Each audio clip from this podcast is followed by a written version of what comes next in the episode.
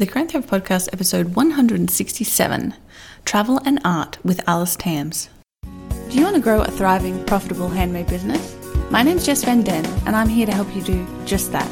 I took my own handmade business full time in 2010, and since 2013, I've helped thousands of makers just like you create and grow successful handmade businesses. So, are you ready to thrive? Let's get learning. Hey there, it's Jess. Welcome back to the show. Today I'm talking to an artist who specializes in birds wearing hats. But she does so much more than that as well. In fact, she has a really multifaceted business model that allows her to travel for much of the year and get her prints shipped out from back home and do exciting art projects wherever she goes. So I'm really looking forward to sharing this episode with Alice Tams. I first of all have a little bit of news. There is something very, very exciting happening next week. You will find out on the 7th of November. I am launching a brand new project with two of my fellow teachers. Michaela Danvers and Deb Engelmeyer, who you may be familiar with. If you've been uh, watching my Instagram, you probably saw a sneaky little uh, peek of that. So, this new project is launching next week, and I will be telling you all about it on the podcast next week. So, don't miss that. Keep an ear out for it. I cannot wait. We've been working on this for months now, and I'm super excited to bring you this new thing that is going to help you run your business even better and have a little bit of fun along the way. So I'll be back next week with that. I'm also looking forward to uh, having a little break from the podcast soon. Uh, there's a few more episodes coming your way, and then I'm going to be publishing the summer series. So the highlights of the best episodes from the year. So, if you've missed any of the previous episodes or you're a new listener, you're going to get a chance to listen to some of the highlights from 2018. And then I'll be ready to come back strong in 2019 with brand new episodes and interviews for you. Uh, I'm really looking forward to that. A whole nother year of the podcast. It's been going for a couple of years now, and I'm still loving doing it every single day. If you have I've got two requests. One, if you have any topic that you would love me to cover that I haven't already covered in the show previously, get in touch with me and let me know. And number two, I am calling out for makers who would like to come on the podcast. So, if you have a successful handmade business, whether it's full time or part time, you've been running it for a while, it's where you know you're kind of getting to where you want to be, you're making the money you want to make, and you've got some lessons to share, some things that you've learned that you would be happy to come on the show and talk about, I really want to hear from you. So, send me an email, jess at createandthrive.com. Let me know who you are, what you do shoot me a link to your website and give me a, just a couple of sentences about what you think you can share with the Create and Thrive community that you would, help, other makers uh, grow their handmade businesses. So please don't be shy. You know, I obviously am always on the lookout for people to invite on the show, but I'm also very open to people pitching me. So if you want to send me a pitch, please do. Uh, I'm very happy to hear from you, very happy to uh, see what you have to share with our community because it really is all about that. It's about people coming on the show, sharing their stories, and we always learn so much from listening to the stories of other makers and creatives. So do get in touch with me. The best thing is please email me, jess at createandthrive.com. I'd love to do a few interviews over the next month or so. I know it's super busy, but if you've got a little bit of pocket of time, an hour half an hour, an hour, and you think it would be a great fit for you, then get in touch. I'd love to hear from you. All right, so let's get started with this episode. This week, the story of an artist who is currently traveling the world, painting birds on buildings, and having a great time while doing it. Alice Tams, welcome to the show. Thank you. Hello. it's wonderful to have you. Uh, I stumbled across your work a little while ago and it was so adorable. I'm like, I, I need to get this woman on the show to talk about her birds in hats uh, and her business. So, for, for the people listening who aren't familiar with you, mm-hmm. could you just tell us a little bit about what you do and why? Okay, so the why bit is quite difficult. Uh, I, am an illustrator, um, and I suppose a small business owner as well. Well, you know, my own illustrated goods. Um, and uh, through kind of like a joke that got out of hand, my my main niche, my main niche is drawing birds in hats. Uh, there's in birds wearing hats, not inside them. So, okay, we, we have to start with this because we're going to go back mm. and talk about other elements of your journey, but I have to know how the birds in hats thing happened. Well, on, it honestly is a joke that got out of hand. Like, um, I always, always wanted to be an illustrator and I was always keen on kind of like carving my own path. So, like, a small business was quite a natural progression of things. But, um, I was just eh, halfway through my degree, um, and I was in my flat drawing a bird, an owl, and it was a really bad one, really out of proportion. so I was like, okay, this this is a throwaway. Um, so I put a hat on it, and it just sort of finished off the drawing. So I think I think my housemate kind of said, "Oh, you should do more of those." So I think the next one I did was maybe a pigeon in a top hat, which became my logo um, and basically my like uh, avatar online. Yes. Um, and then I think I did a vulture in a safari hat. And I just found the more I did it, the funnier it got because it was such a silly idea to begin with. and now it's become your niche. Oh, I call it a micro niche, kind of a niche within a niche. Oh yeah, my, uh, micro niche is fair. Yeah, definitely. Yeah, yeah, yeah. And you know, looking at your website and in your Etsy shop and everything, it's it's pretty much birds in hats all day, every day. Uh, but I know you do more than birds in hats. So, what other elements uh, are there to your business? Well, I mean, like running any small business, there's some really boring stuff like accounting and mm-hmm. chasing new wholesalers, um, investigating new products. You know, I, I, I definitely, I, I became an illustrator because I love drawing and painting and sort of pen to paper sort of making. So I try mm-hmm. to do that every day, but it's also quite feasible that I will go a week without drawing anything, especially in the run up to Christmas, um, which is my busiest period.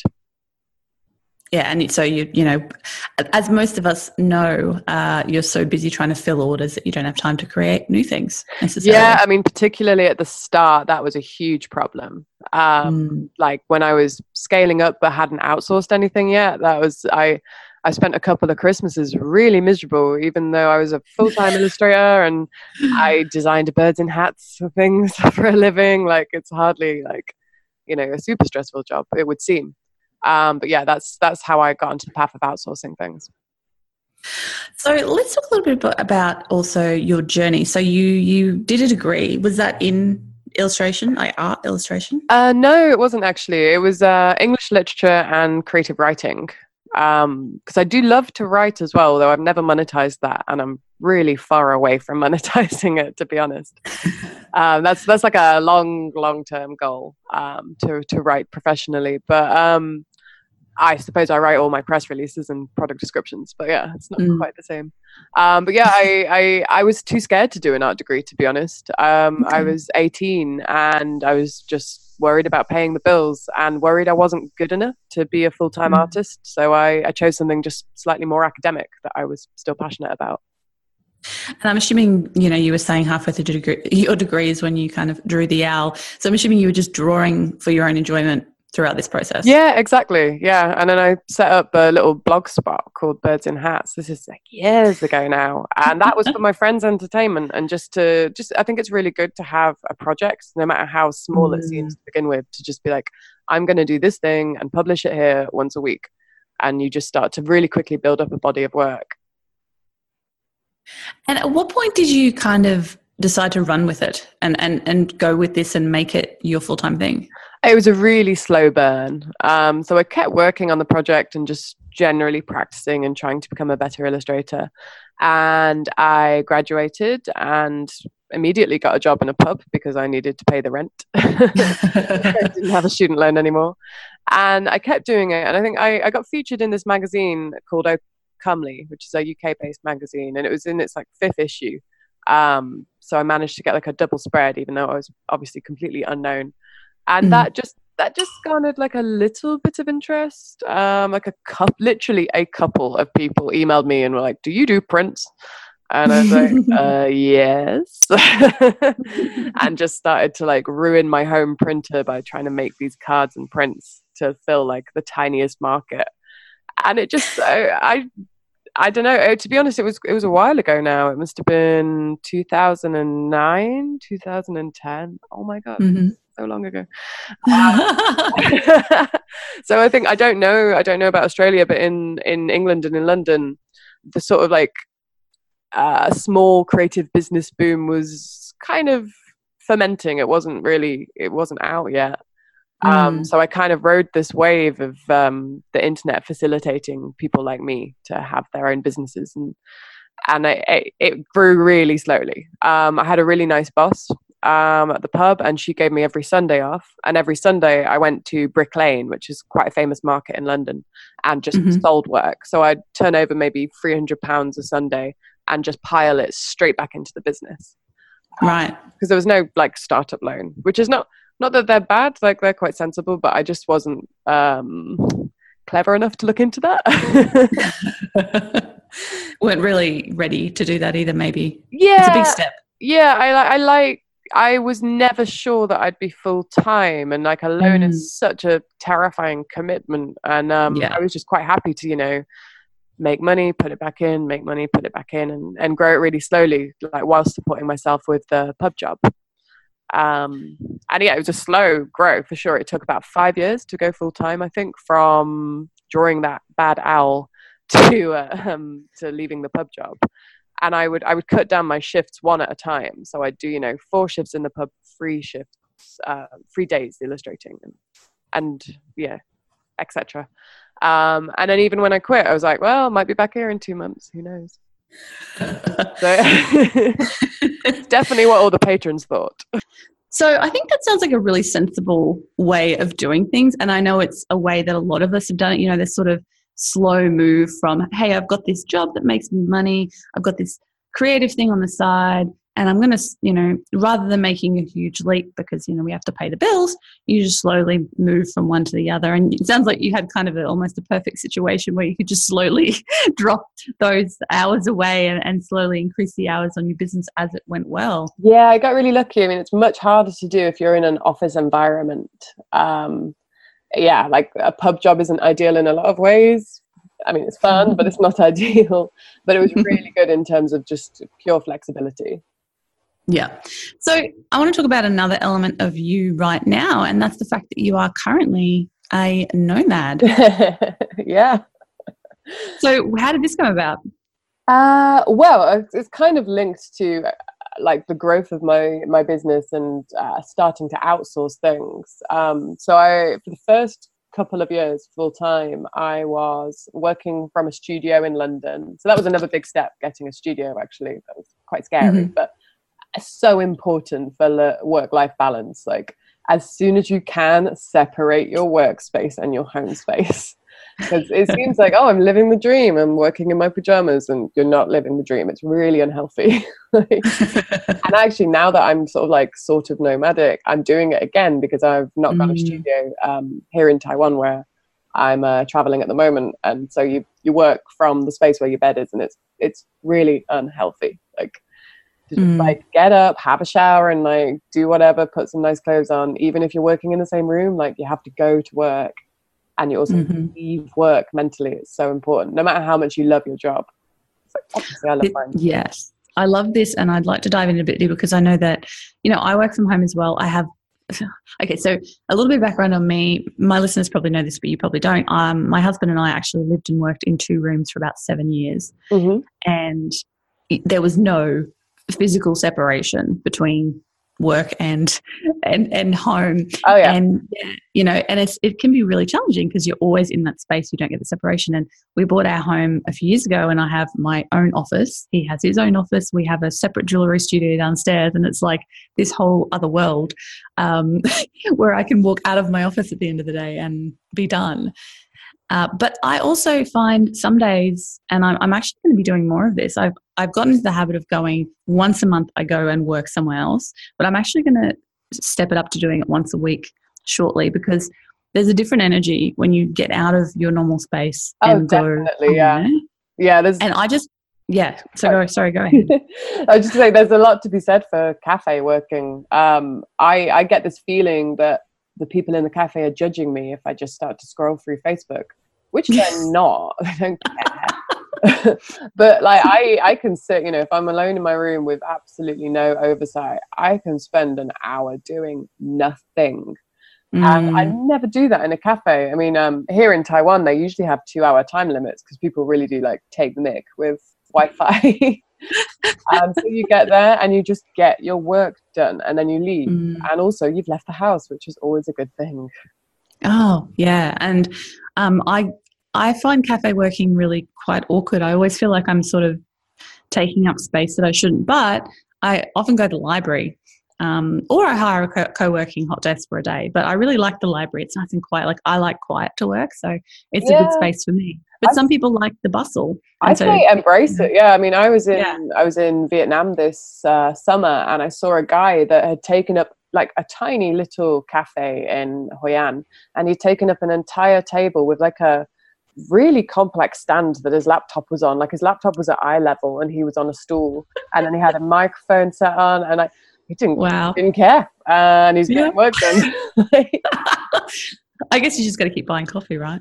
Um, yeah, yeah, exactly. Um, I I think a change of scenery is really good, especially if you're Mm. creative. You don't want to stagnate too much. And when you've taken on more work than you should, which is most creatives, me all the time, then yeah. if you're working from home, you're, you're gonna just see the same four walls, and it's Mm. good.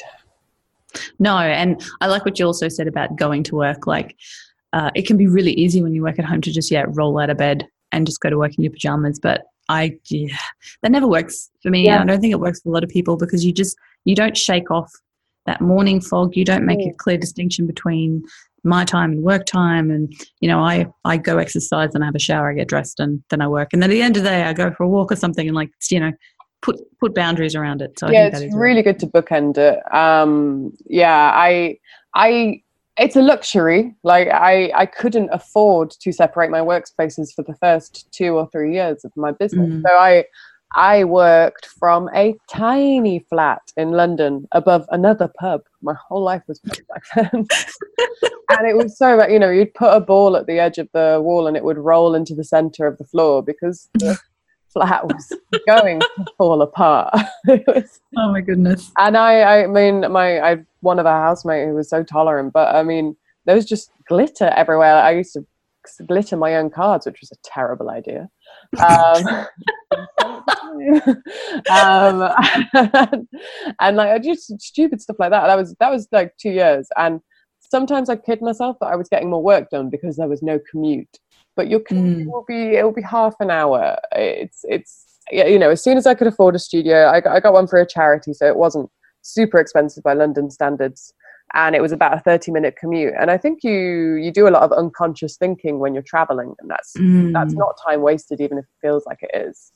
Um, and I, I got so much more work done, even though I was then in. I tried to be in sort of nine to five or ten to seven or something like that. Mhm. Whereas back when I was working from home, I was technically working ten to twelve, or basically all day. I'd in the evenings I'd sit in front of the TV with my friends and watch films and pack cards. Right. Yeah, I, I, I still I, I, I get more work done with an actual workspace. Um, Mm. So as soon as you can, either separate the space at home or rent something outside your home. Ideally, like you, I think that's one of the best investments you can make for your own mental health.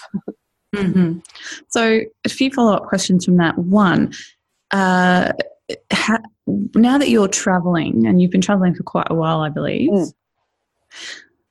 How do you manage the business? Because I, I was reading a website that your stuff is shipped from the UK. So, I'm assuming you have some sort of fulfillment or people back home doing that aspect of your job for you, like of your business for you. In Yes, I do. Um, so that happened actually quite a few years ago. Four years ago, I moved into a warehouse. Um, so, uh, it, and again, my output is not huge. I'm a really, you know, small one woman business essentially. But um, especially during Christmas, we get up to nearly 100 uh, orders a day for about a month. Mhm. Um, so I started to hire in um, people in the studio, uh, which was really cool. But I still, I was still working sort of nine to nine eh, all day, Mm. every day for like the whole of November and December. Um, and if I wasn't working in the studio, packing and sending orders, I was doing markets on the weekend, which also involved Mhm. a lot of prep and a lot of just physical work. So I was just a husk. Um, and I had a friend with a ceramics business who recommended this place for me. So they, they it's not just my warehouse. They have lots of little businesses. I'm sure you can find this in every country. Um, and um, I pay them like sort of 25 pence a minute to pack orders. Um, and so they log into my online shops in the morning and um, see if there's anything sold and send it out. And uh, I send them wholesale orders as well, which they're able to get out a lot faster than me. Um, Yes. Because they, you know, say if all, a few of their companies sort of balloon, they can just hire more staff. And if things Yeah. are quiet, they can reduce staff, which is something you don't have the flexibility to do. Mhm. And also, when you live in an expensive city like London, it makes no sense to be paying a premium for storage when you Yeah. these these fulfillment centers are generally out out of the way a little bit to save on things like that. Um, so it kind of it's it's hard to tell when you're at that tipping point when it becomes financially viable, but you just have to sit down and do a bit of maths. Um, And it was that was the scariest step I ever took. I think it must have been like four or five years ago. Um, and yeah, I, I did it, got all my stock to this place, and I just felt like I was abandoning my children. I don't, don't have any children, which is why I can be so blasé about that. But Mhm. I, I just was like, what have I done? People are going to hate this, and Yeah. no one cared. I mean, you can find these fulfillment centers that um, are really sensitive about your requirements for how you want things packed. Like, how it still needs to be beautiful and well cared for. Um, Yeah. I've never really had a complaint. Um, and it, it frees you up to do more designing, more creative work, which is uh, if you have a following, that's definitely what they're interested in. They're not Yes. interested in seeing you pack orders. Um, Yes. So that that happened like four years ago, and it took me two years to realize, oh, I don't need to be here anymore. I should travel more. yeah. Yeah. So I mean, I still spend time in London every year. Obviously, that's where my business is based. Um, I do Yeah. Markets, but um, I just try to travel as much as I can now uh, because it's one of my passions aside from drawing. Yeah. See, th- this is something that I am, I'll be br- brutally honest. And people like me who, you know, we have uh, a physical object that we make. I'm so jealous of illustrators that you, you know, you can kind of separate the making or the designing from the fulfillment. Yeah, You have such an ability to scale. And it sounds like that's exactly what you've done in such a, a an effective way to just get your work out to more people, which is fantastic. That's true. It's so hard when you do something that's a bit more hands-on. Um, I mean, my my stuff is very hands-on to begin with when I create an illustration, um, but then I do that one time, and it's Yeah. scanned in, and you then create products off the back of that. And yeah, it's it's much much harder when it's say a jewelry business or a textile business or something like that. So you obviously, you know, you've been scaled for quite a few years now, and it sounds like business is going from strength to strength. How did you get the word out about your business? What was the most successful way that you marketed your business to to see this growth happen? Um, that's a really good question because I feel like that question is changing all the time, and you feel like you're Mm. just like running up to catch, uh, running to catch up with it.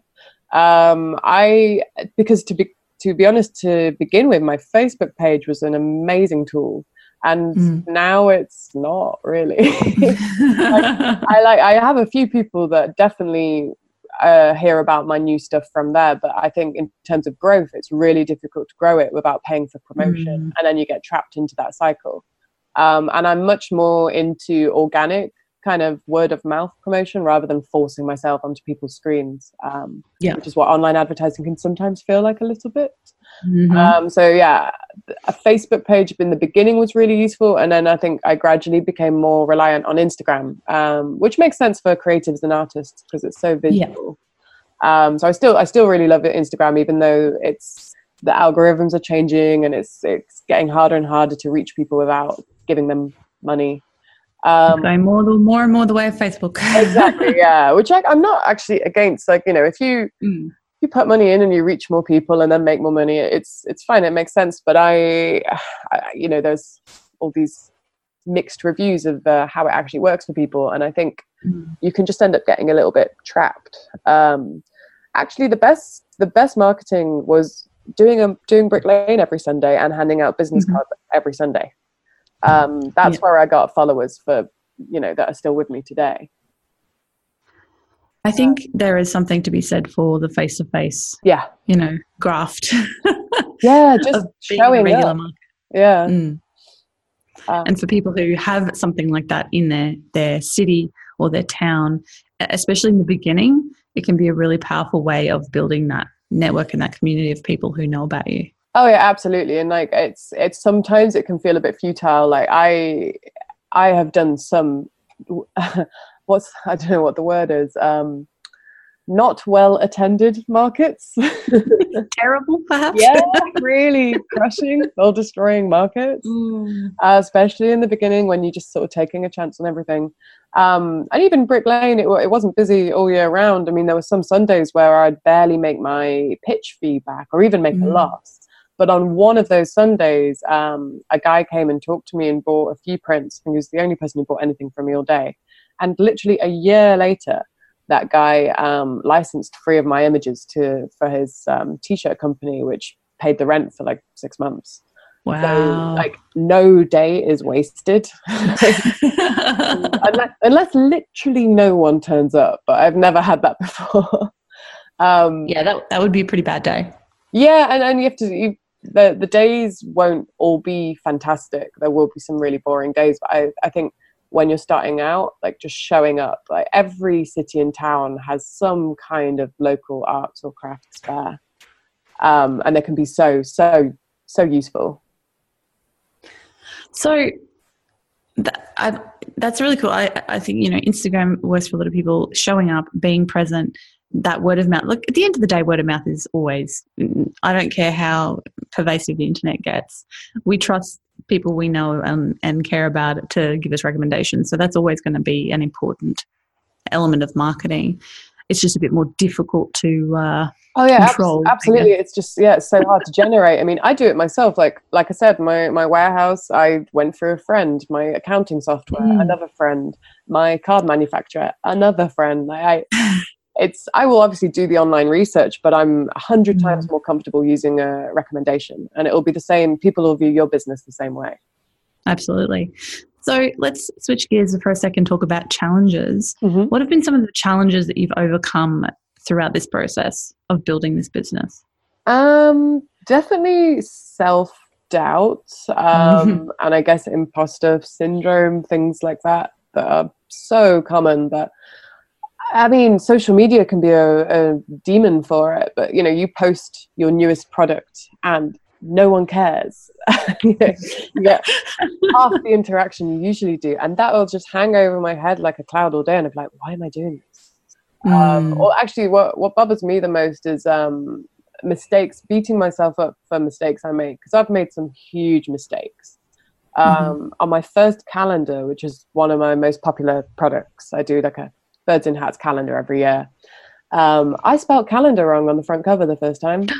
Oh my goodness. calendar, yeah, that's gotta hurt. And I've got a writing degree. And I feel bad when I like make a typo between the wrong there and there in an email, but yeah. yeah. No, it's a bad one. It's a bad one. Um, and that, that, like, for a good week, really, te- I was like, I, I shouldn't be doing this. I'm, not, I'm not cut out for this. or like little things like, um, generally the creative commu- community is fantastic. Like a lot of my closest friends who I miss a lot in London are like amazingly talented creative business owners, and they're so supportive. And I don't believe in this, like, you know, this town isn't big and big enough for the two of us Mhm, mantra i think like will just make the town bigger it's for sure. you know more and more creative business are being formed and and you just you know you evolve you don't just feel like beaten down by it but i've had a few sort of like um uh, not really like friends but like um, little digs uh, sometimes, especially Mm. at events. Someone might say something like, um, "Oh, uh, I think even last Christmas, someone said to me." Oh, you've gone really quiet, haven't you? They're probably just trying to goad me, but again, for like a few days, I was just like, right, well, it's over. Uh, I've, had, I've had my fun.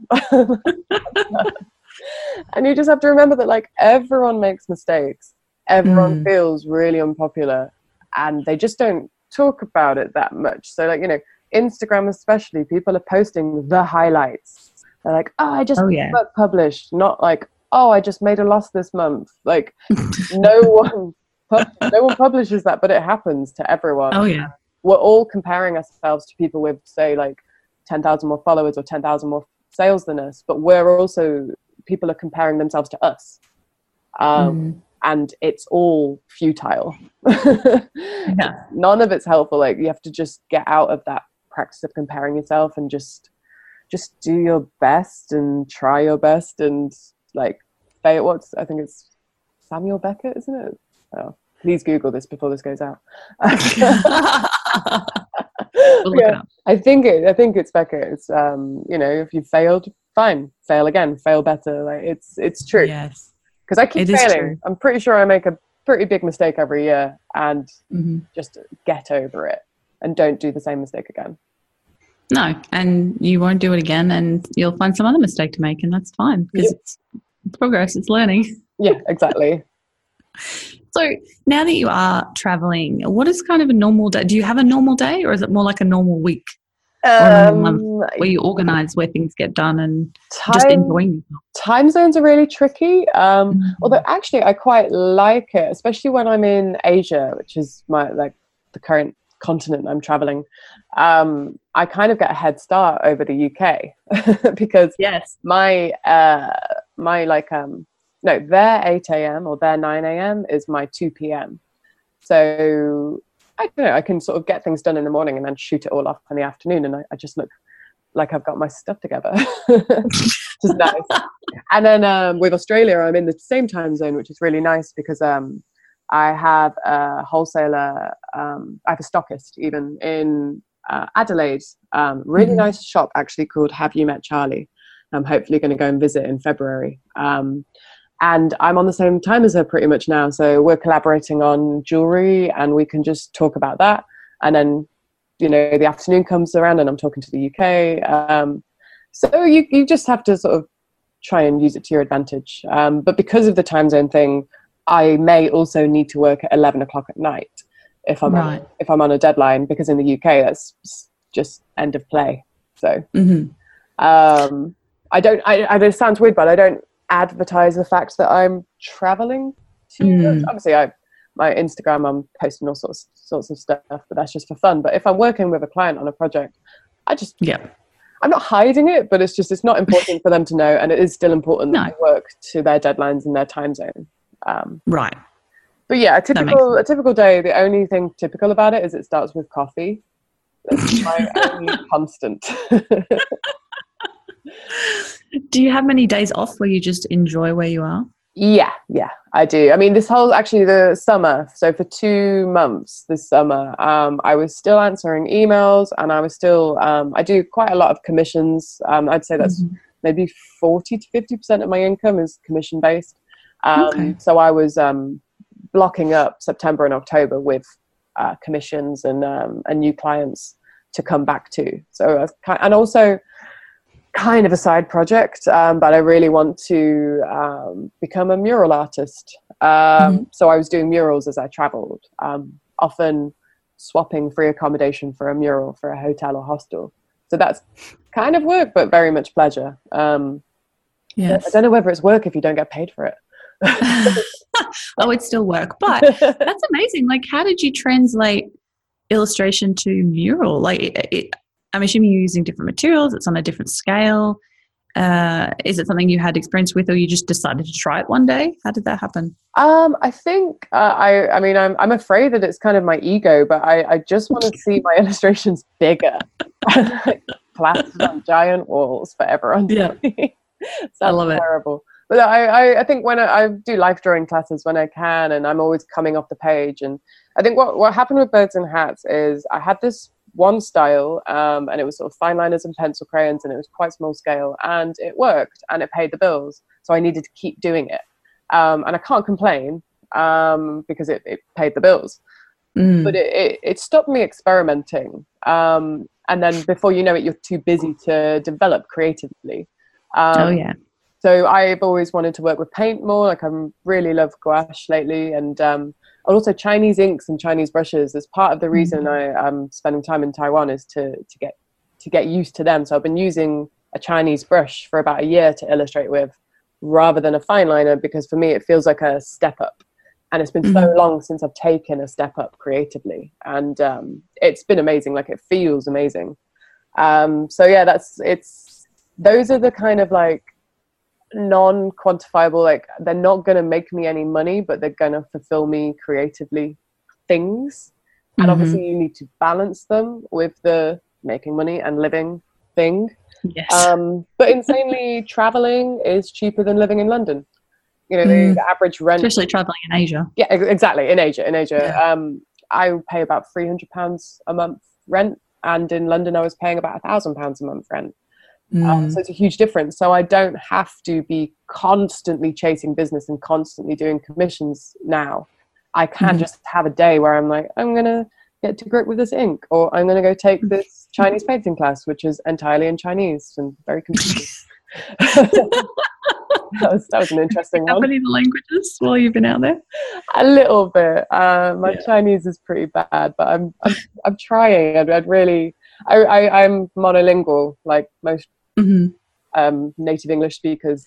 Um, yeah, and I don't want to be. I, I really want to learn um, Chinese and Spanish. So I did Chinese for two years at school, and all I can oh. remember is "Ni hao," Jessica, and how to count to ten, and Jen. So that's all I remember from all of that. So oh, yeah, languages are not strong uh, I definitely think we're the English speakers, it's it's quite sad that we don't have a second language. You know, um, I feel I feel envious of everybody who has multiple language abilities. Oh, I guess sure. we can happen yeah. if we want to. Yeah, well, yeah, and when you travel, you realize you know it is doable. It just mm. takes a little bit of commitment. I mean, I meet people that are trying quadlingual regularly when I'm traveling, and I think it's amazing. Yeah, it makes me feel pretty ashamed. Um, so yeah, the the one sentence I've mastered in Chinese is "I'm sorry, my Chinese is very bad."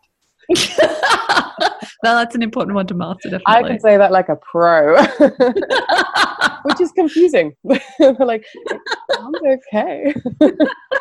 Love it. Yeah, yeah. So, do you have one piece of advice that you would love to give other creative entrepreneurs that you wish you'd known when you started out? Um, the boring one would be to get your accounts in order mm-hmm. uh, because I didn't for the first two years. Oh, neither did I. You know, sitting there in January and the deadline is looming, and I, I just had a, a hellish week because I, I, keep all my receipts, but just in a drawer. Like I'd mm-hmm. literally just throw them in a drawer, and then I'd open the drawer on the first of January, and it would just explode, and I'd just be like. like even if you have like one outgoing and one incoming a month log it. Get something like um, mm. Xero or FreeAgent. There's, there's, I use FreeAgent personally. There's, there's loads of good ones, um, and just get on top of it immediately, and then feel really smug when you're filing your tax return. You're just done on time. It is a good feeling. Yeah. Um, so that's a boring one, um, mm-hmm. and the more exciting one, I guess, it'd be like, don't. Remember that like you're in this because you're creative and don't mm. forget to look after that side of you because for a few years I didn't and it was mm. easy to ignore because I was technically an illustrator and drawing every day but I wasn't um, experimenting I wasn't trying new things um, so like make sure you make time for that and it's easier said than done and like and also really? forgive yourself for the week where you don't make time for anything and you work 12 hours a day in your pajamas like like don't beat yourself up about that. You're making it worse. Just like get through it but aim to have a work life balance. Yeah definitely. I love that. And i so relate to that point about you know not not perhaps evolving creatively for a period of time because you're so busy. And i've totally been through this myself mm. in the last few years actually. You're so busy fulfilling orders um, and doing all the other stuff around business that you don't necessarily have or make, well, really it's make the time to sit down and just play. Yeah, yeah, that's so important. Um, yeah, it's it's it's hard though because you you feel ungrateful if you're like mm. you know you don't want to be one of those people that's complaining like oh I've got too much work oh no yeah. but it can yeah. happen really easily and if you haven't got your pricing right at the start which again I didn't I was pricing everything way too low you can have um, too many orders and not enough money that's quite common at the start um, yeah, so then you're just working like crazy all day and you're not even making a lot of money for it. So it's it's much better to put your prices up to an amount that's fair to you and have less orders because you're just gonna you're gonna do less work for more money and that will make sense. Yeah absolutely absolutely. So do you have kind of a vision of where you're going to be in the future five ten years ago? Do you want to keep keep drawing birds in hats or is there something else you think might come along along the horizon for you? for, for all this talk of like progressing as a creative, I am still drawing birds in hats. the subject matter hasn't changed that much.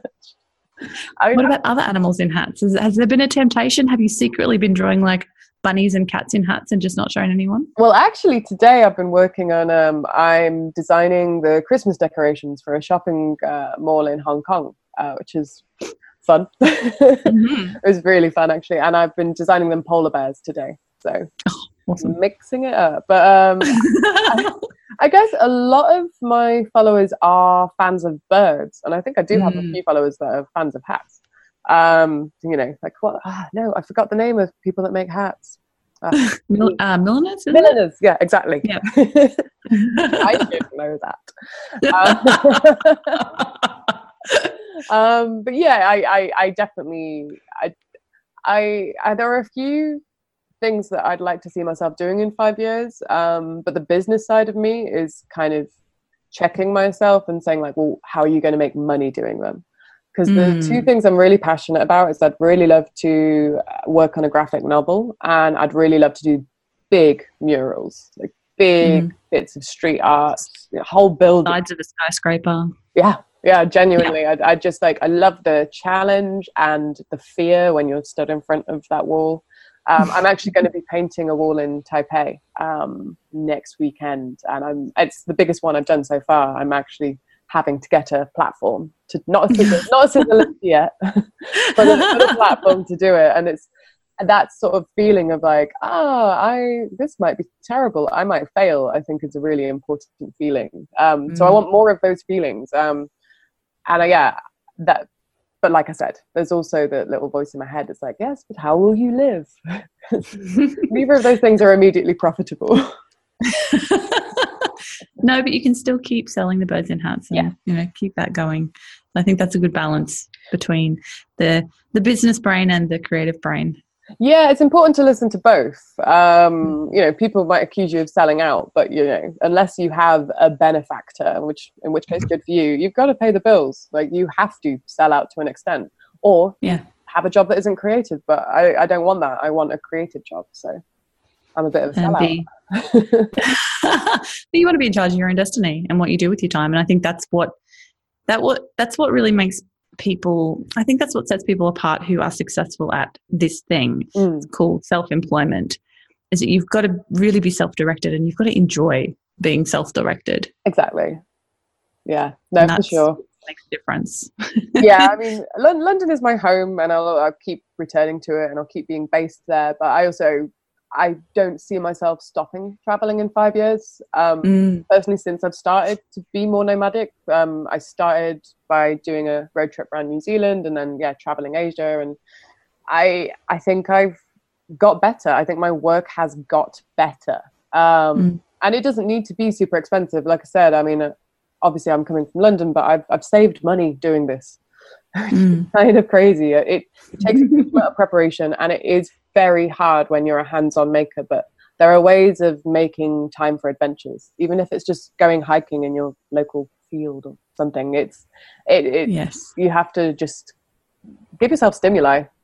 I think it goes back mm. to what we were saying about like ex- escaping your own four walls. Like your your work will stagnate if you're stagnant. I love that. I think that's a fantastic place for us to wrap up our wonderful chat today. Alice, where can people find you and your birds in hats online? Um, well, my website is uh, www.alicetams.com. So it's mm-hmm. Alice T A M S. Um, or you can also go to birdsinhats.com because obviously I I got that URL pretty early on, and it's easy, way easier to remember than my name. Um, and I love I I do love Instagram. So yeah, if you mm-hmm. find at Alice Tams on Instagram, um, you can keep up with my wanderings and and birds. I'm sure you've been told, but when you come to Australia, you have to eat Tim Tams. I've been to Australia and I have eaten Tim Tams, and they I love them. They're so good. Actually, I, I, I, love Australia. Obviously, Australia has the best birds. Um, so I will I will hopefully be coming to be coming to Adelaide in February and hopefully having a show. So that's exciting. Fantastic. Keep an eye out for that, everybody. And thank you so much, Alice, for taking the time to chat with us today. No problem. Thanks for talking to me. It was so much fun chatting with Alice. I hope you enjoyed listening to this episode as much as I enjoyed recording it. And if you think, hey, I could do that, remember, shoot me an email, jess at createandthrive.com. Tell me who you are, what you make, and share with me, just in a few sentences, the lessons you've learnt that you'd like to pass on to the creative community here at Create and Thrive and come on the show and chat with me. I promise like after every almost every single episode honestly i can't think of an episode where this didn't happen. Um, after the interview my interviewees are always like oh that was so fun. It was you made it really easy. So it's really cash we just you know imagine we're sitting around having a, a hot beverage or a cool beverage together and just chatting about business that's what it's all about so don't be shy come on and uh, chat with me here on the show and share your story because chances are you have gems of wisdom that would help others to help their businesses thrive. I'm Jess Van Den. Thanks for listening to the Create and Thrive podcast for another week. And I'll be back again next week with a big announcement about my new project. I can't wait to share it with you. Chat to you then. Bye.